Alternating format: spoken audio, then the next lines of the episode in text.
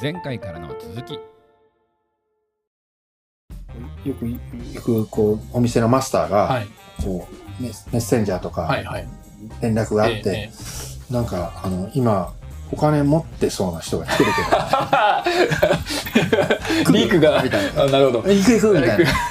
で行っえて行ってどうですか？行ってまたその話するんですよ。え。でマスターがちょっと振り入れてくれてるので。ああ、紹介するよ、みたいな。彼今なんか、あええのみんなと劇場作る作ろうとしてるんだよみたいな、えあそうなんですとか言って。でもその話をするわけですよ、えでそこでまああの面白がってくれると、え。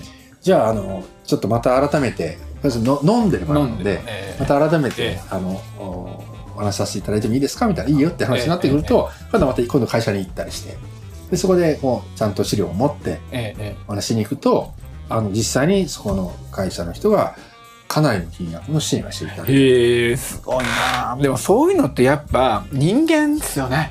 ね。なんか必ずしもそのお話振られた人ってはい。演劇にあすごい興味ある方じゃないじゃないですかない人が多いですね。ね。だからそのえーいきなりもし演劇にお金払ってください劇場にお金払ってくださいって言われたらえなんでってなるじゃないですか。でもやっぱそこにこう大義名分を確信を持って話してくれるその影山さんのようなあとそのお仲間たちがいて、はなんかその人を助けてあげたいみたいなそうですね。気持ちなんじゃないかなって、いや、あの、本当に、そういう意味では、あの、にに人と人との関係の中で、助けられてこれができてる、ええできたし、あの、私自身も助けられた。でそのことによって、こう、発表の場が一時なくなってしまった、こう、京都でこう活躍し、活動している舞台芸術に関わるみんなが助けられる。えで、それを助けられただけじゃなくて、そこで作品をこう、講演してるわけですよね。えはいで、それをこう、助けた人も見に行くことができて、そこから何か違うものを、こう、ぶその日常生活がうんないものをえまた感じ取れる、ええ。持って帰るみたいな、ええ。この、なんだろう、すごく循環が、あのー、生まれる、生まれたっていうか、もう、本来はあるんですが、あまり見えないものが、ええ劇場を作るっていうプロジェクトを通して、えお金のことも含めて非常にリアルに見えたんですね。ええ。みんなが実感できたつながって。るなる見ざるを得ないところからスタートしてますもんね。でもこの循環がいろんな分野のアートにもうそうなっていくと、ええええあのー例えばコロナの危機があった時に、こうライブができないとか、ええコンサートできないとか演劇できないとか、いうことがこうニュースになってますよね。はそれでもニュースになるっていうのはつまり必要で大必要なものだけど今大変だってニュースになってるんですよ。えこれコロナがなかったらこういうニュースなかったんですよ。確かにね。でもあのほぼほとんどのニュースがいやそんなものいらないってニュースになってない。あのなんとか頑張ってるアーティストをえ映し、え。なんとかこれを残ってほしいと思い思いがあって、えーどうしたら助けられるかっていうピッとこうここへ寄付みたいなのが出たりするっていう、まりこの状況にあってそのアートっていうものが社会にとって必要不可欠なもので、えーなんとかこれはなくさないようにしなきゃいけないんだ。ただとても儚いものなんですよね。あのやっぱりほほとんどがアーティストの意思によって作られてる、えええええモチベーションがなくなってしまえば作品は生まれてこないですから、やっぱりそれを支えるっていうこう、まあ、その支えるのはまさに社会や人間との関係だと思うんですけども、そういうことが今より強く意識されてるので、だから私はこの機会に作る側アーティストの側あるいは劇場えええ。側があるいはライブハウスだったはい。り映画館だったりするところがより社会に対してアプローチしていくと。つまりそういうまああまり目に見えてなかったええ。その社会的な循環というものをもう一回再認識をしてもらって、え。それは企業であったり金融機関であったりあるいは個人であったり、はい。でこのことの価値をこれからもずっとあの、まあ、維持していこうと守っていこうと。そのことが、まあ、豊かなえこう生活あるいは人生につながっていくっていうことになっていけば国から補助とかなくてもえええうまくいくはずなんですよ。えうわーすごいなだからこれがやっぱり今まあすでにコロナで、コロナの以前からあったテーマではあるわけですけども、それはコロナによってよりはっきりしたので、えあのこここれから、まあ、今すでにそういうのを取り組んでいるのはそういうことなんですね。えええあの社会との関係性をもっと考えようと。あのソーシャルディスタンス。ってこう言うじゃないですか。えええそのソーシャルディスタンス距離ですよね、はいあれはつまり感染しないように、えええこう距離を保とうっていう話ではあるんですけども、もう一つはこうソーシャルリレーションというか社会関係関ですよね。係で、その関係については別に遠くなる必要ないんですよ。はい。むしろもっと近くなった方がいい、ええええ近くなる機会でもあるので、だからその両方を僕たちが意識しながら、あの、これからもっと京都が面白くなったり、あるいはまあ日本全部面白くなったりすればいいなというふうには、あの思ってますね。うわあなるほどね。これ、すごい。なんかすごい話を、僕はちょっと、いや、感動してるんですあるけど。話ではあるんですけども、いや、なんか、これ、ね、1990年に俳優座劇場に入られた時に、はい。まあ、さっきも言いましたけど、その先輩方にはい。劇場を作った時のお話なんかを聞いて、はい。で、その、今2020年ですから30年後ですかそうですね。はい。影山さんが次の世代の方に向けて、はい。多分語り継いでいく何かがあるわけじゃないですか。そのマインドが多分ないと劇場のその、まあ、劇場の人格っておっしゃってましたけど、はいはいまあ、実態としては当然そこの運営している、えースタッフの皆様のマインドっていうことだと思うんですけどそれが受け継がれていってこそのその100年続く劇場なんじゃないかなってお話聞いてて思うんですけれど。あのーこれはあのー今例えばアシード京都っていう、え私たちのはい。会社というか、ええええ。ーはあのー上の世代重牧田さんとか関さんという方、もちろん私のちょうど一回り上の世代えです、えでアゴその代表の阿さんは私の一回り下なんですよね、ここですでに最初スタートから3世代一番若い人が代表になっていて、でさらに今は去年え京都市立芸術大学をあ卒業したはい。人が社員になってるんですね。ええじゃあもうもう20何かしら。20, 20代まだ前半ですね。だからそういう人たちが同居しているこう、まあ、会社で,で、ええ。若い人が代表になって引っ張っていってるっていう、なるほど。だから、あのーやっぱりこれはあの同時にあらゆる世代がはい。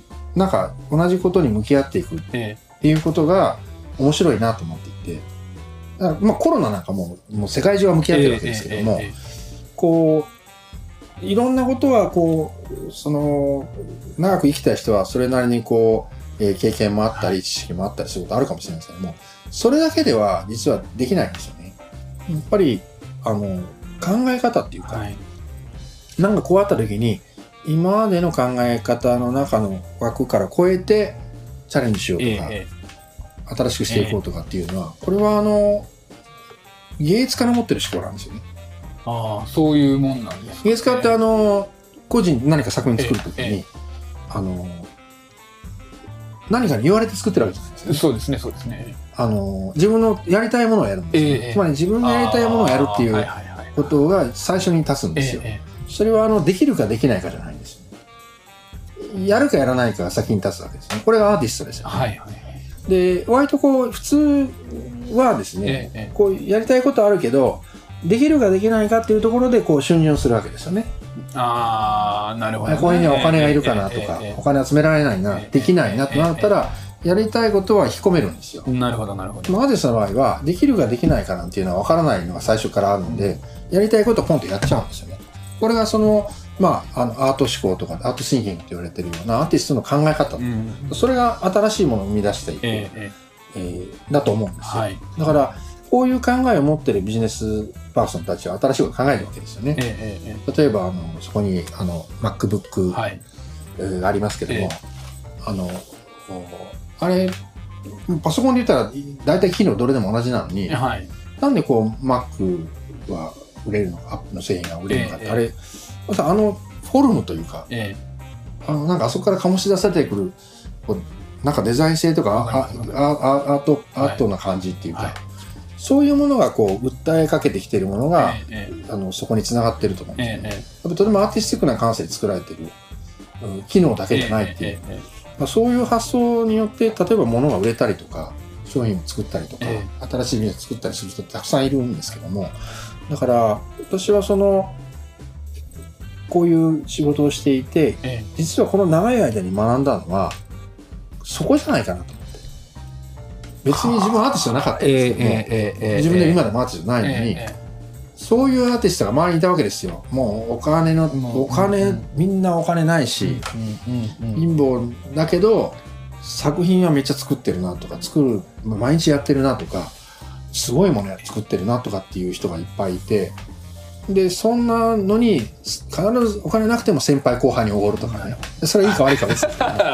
で、そのおごってもらったりとかもあったり、だからそういうアーティストのこう考え方とか発想とか人格に触れ続けてきたことで、さっきの最後のなんか覚悟ってはいいうのは、こうポンとなる突破ほどね。ができたっていうのはだからい一番私にとってはその、え振り返ってみて感謝できることってそこかなっていうのはなんか最近改めてちょっと思っていて。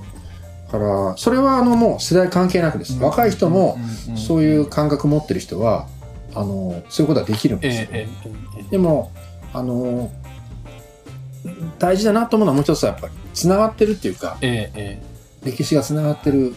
だから、シータイニャン京都を作る時のクラウドファンディングで集まった、その1900万円お金っていうえのは、はい実はクラウドファンディングしなかったら見えてこなかったんですよね。えええで、その集まったお金を出してくれた人は、京都の小劇場の過去の歴史に関わった人たちなんですね。あーあやっぱそういう何かしら関係のあった方たちが中心。そうです。やっぱり劇場に若い時見てたよとか、なるほどなるほど。実は出てたよとか、えあるいはその直前まであった、あった劇場はい。にこの間まで行ってたとか、えええええ。つまり今より過去の、もうこの1秒よりも過去はいっていうか、その過去のにそこで関わった人たちが応援してくれたんですよ、未来に対してう。んでも、これはさんにすることにそれが分かったっていうか、どうしても僕らは先ばっかり見てるのでそうです、よねえええこうちょっと見てないんですけども数字でまたリアルに。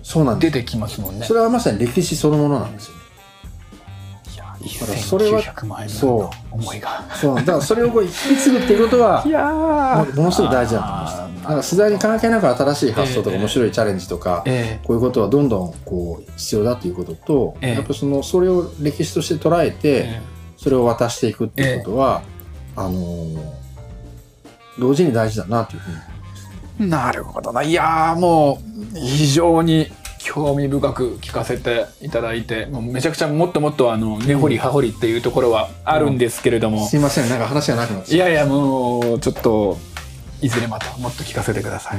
あのでそのもう一個だけ最後にねはい。あのまあ演劇であるとかその劇場というものをよりこう楽しく体験はい。してみたいなしていただけるようななんかこうヒントっていうんですかねメッセージというか、はい。あのご覧の方に神山さんの立場から何かあれば一言いただけると嬉しいなと思うんですけど。そうですね。あのーなかなかあの、劇場に行くってハードルが高いですね。はいはい家から出るっていう、こう、ええなんて積極的なアクションを起こさなきゃいけないんですけども、まあでもあの、考えてみたら会社に行ったりとか、はい学校に行ったりとか、え買い物行ったりとかって家から出るわけで、そういう家から出て行ける距離にあるわけですよ、ええ劇場が。あの、例えばいないもそうですね。はい。京都駅から歩いて、まあ15分かからないぐらい、ええ。ーあの、京阪の東福寺からはもうもう7分ぐらいですね、はい。だからもうち近いんですよ。ええだから、その近くにある劇場に、あのー一度行ってみる。えうんうん。まあ最初はあの、まあそういうとこ見見るだけでも、あの、ロビー入れますし、ええええ。カフェもあるので、はいえー行ってみるということと、あのーホームページとか見たら、はいこうそれぞれのこうやるカンパニーのこう宣伝が出てるんですよね。はいええあの、こういろんなこうキャッチフレーズとか。ええええええそれ見てちょっと面白そうだなと思ったら、あの、とりあえず見る。で気軽にこう入っていいんですあ、よね。全然いい。あのね、あの、基本別にルールない。あ、ルールは、例えば劇場の場合は、えーっと、映画館は中であの、食べたりええ飲んだりできますけども、えー舞台演劇とかダンスの場合は、中での飲酒は基本どこでもはいはいはい禁止です。ええしかも世界中同じようになってますけども、だから中に入ったら食べたり飲んだりできないんですけども、えーっと、それ以外別に何の制約もないんです。なんかこうちょっとそのお芝居とか演劇のことを知ってないといけないのかな的なハードルを感じる人もいるんじゃないかなと思うんですけどそうですねあのーないですね。ないんですね。ないですね。あのーあってもわからないものも多いです。いろいろ見聞きしてきたけれども、そうです。あのね、何かっていうと、あのー私たち日常生活の中では、ええどちらかというと分かりやすいものばっかり見てるんですよ。テレビとか。確かに。もうテレビ分かりやすいように喋ってんのに、なんかこう吹き出しがあったりとか、もう何回も念をしてくるっていうか、はで、それはそれでこういいんですけども、えどちらかというとこう、なんだ、あの、面白いテレビもありますよ。あるんですけども、こう、口を開けてれば口開けてる口から情報が入ってくるみたいなええ感じがテレビだとすると、あのまあ演劇とかダンスとかあるいはこうアートって呼ばれるものっていうのはやっぱりそこでされている例えば生だったら生でされているものと向き合って、あのちょっと考えながら見るんですよね。えつまり考えるっていうのはイメージしないはいはい。自分がちょっと主体的になるところが。そう理屈じゃなくて、ええええええ。これな何言いたいんだろうなとかいうふうにこうイメージしながら見るとより面白いんですよ。ああなるほどじゃあもうむしろわからないぐらいの方がいいぐらいのそうです。あの何かあの正解がないんですよね。なるほどそういう意味ではえあのいろんな解釈がある。ええでもいろんな解釈があるからって言われると逆に解釈しなくなるのでえなるほど必ず作ったアーティストにはあるんです。はいはいはいそれは説明はされないけれども。あるんです。うん。でも自分で作ってもいいんですよ。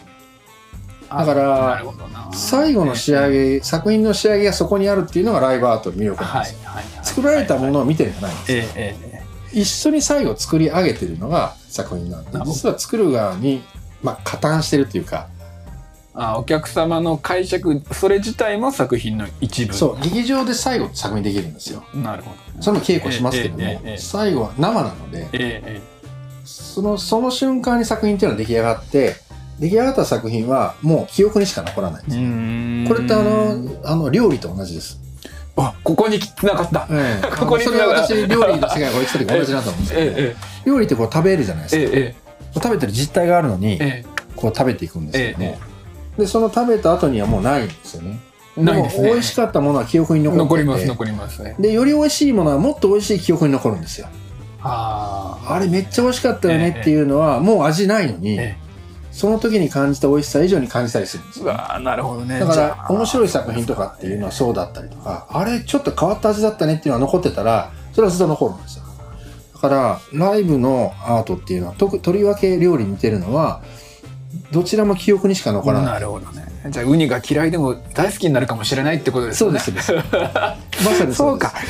なるほど。じゃあそんなあの劇場の体験を直近ですと何か、はい。えっ、とですね、あのー9月ちょっと今まで先ほどお話したように、なかなか公演ができあのお客さん入れての公演ができなかったんですけども、あの9月に入って徐々に始まってきくるかなという感じになってます。えっ、と笑いの内閣っていう、はいはいはい。えー京都の人気劇団が、ええー今月、ええ。ー公演がありまして、えー今月だったかな？ちょっともう一回9取りまして。いい月のこ20日と21あそうですね、ごめんなさい、書いてますね。はい。えっ、と、9月の20日から22日まで、えー笑いの内閣の公演があります。これは、あの、映像も同時にやるということなので、あ配信がやるということですね。え。それから、あの、石田内京都の、ええ。ー芸術監督である、あの、阿郷聡さはいんの、えっ、と、おさあ演出による、えええー作品、ペンテジレイヤーっていう作品ですえが、ええ。ーっと、これがですね、10月の17から26に、これも E9 でやられる予定です。あの、これも、えー非常に面白いものになると思います。ちょっとお客さんがおそらく今の状況だと、ええ。あの、こう、一末模様で、はいはいはい。一席ずつ上げて、まあ、大体半分ぐらいで、えっと、コロナ対策ということで、こう、エニエリアとは2メートル取って、で、本当に対策を取ってやります。あの、出演者もみんな、えー、と体制を取っているので、あの万全をお期してやりますけれども、えおそらくあのおこの状況だとお客さん入れてできると思いますので、なるほど。えーあとはいくつかのものホームページ。にはい。このホームページに、はい。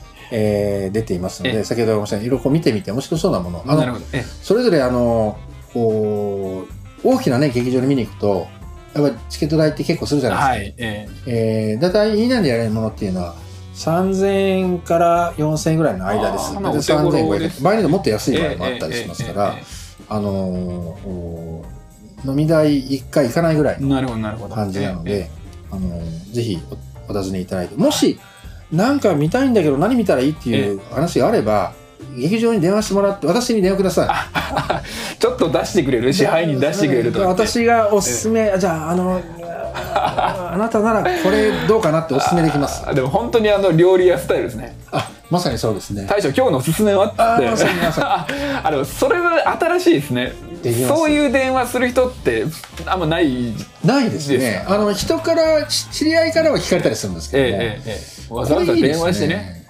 そのなんかそれを大々的にウェブサイトとかにねねやりましょうか。大将おすすめがあって直伝のなんかあの連絡先を書いていただいて。あのあなた好みのものを出しそうですそうです。ますよとなんか簡単な会話の中であなたのお好み探ってそれいいですね。それおもおもろいですね。それね。それそれやろう。ぜひちょっと僕利用したいかもしれない。それ。ぜひぜひ。一回あの、はい。パイロット版でもできたらちょっと連絡してください。そうですね。試しにあの匿名で電話します。あ ややってみます。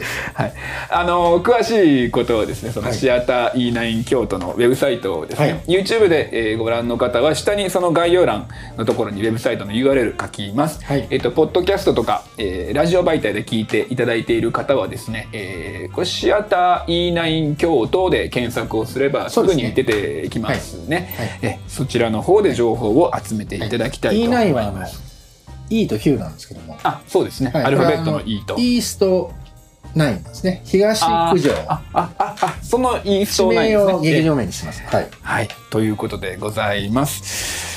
さあ、えっ、と、お話たくさん聞いてきて、もうすげえ楽しかったです。本当にありがとうございます。なんかもう、僕自身もその音楽をやる立場の、えねはい人間ではあるんですけど、やっぱその、場所って大事じゃないですか、はいそのアートいろんな、まあ、演劇に限らずいろんなものがあるけどその発表する場所がないとうん。根付いていくのに、そのどうしてもその時間がはい。かかってしまう、はい。浸透していきづらくなっちゃうところがやっぱその場所がきちんとあるということであの文化が一つ根付いていくきっかけになるんかなって思うんで、はい。ハードル下がりますよねそのアートに触れるっていうこともね。はい。だから僕らみたいなあの表現する側からしたらやっぱ本当あのこれからも小屋側には迷惑を絶対かけられないし とも改めてねな思うしその僕ら側の利用する僕らからそのより小屋がその地域とか、まあ、あるいは全国的により愛されていけるような発信を僕らの立場からもしていくっていうことすごいなんか大事なんじゃないかなっていうことを思いながらお話聞かせて、ね、いただきました。はい。本当まして今コロナで利用率ちょっとねやっぱ下がっているわけなのであのたくさん発信をして、えーぜひあの心ある方はちょっとでも、えー大将今何やってるんだいっていうね。そうですね。電話をしていただければね、おもしその行為自体が面白いのでそうですね。ね行く行かないかかわらず一回電話してみるっていうのがおもろいかもしれないそうですねねそれ自体が楽しい、ぜひあの私がいなくてもあのーうちのメンバー誰かが答えるだろうと。スタッフの方もハードルが今上がったね。もうもう答える人によってえまたあおすすめが違うみたいな。ね。面白いですね。はい、本当に今日は長時間どうもはいありがとうございました。ました。はい。えーまた次回も何か面白いコンテンツをお届けできればと思います。えーゲストは、えーシアター E9 京都支配人の影山陽太さんでした。これにて失礼いたします。ありがとうございました。ありがとうございました。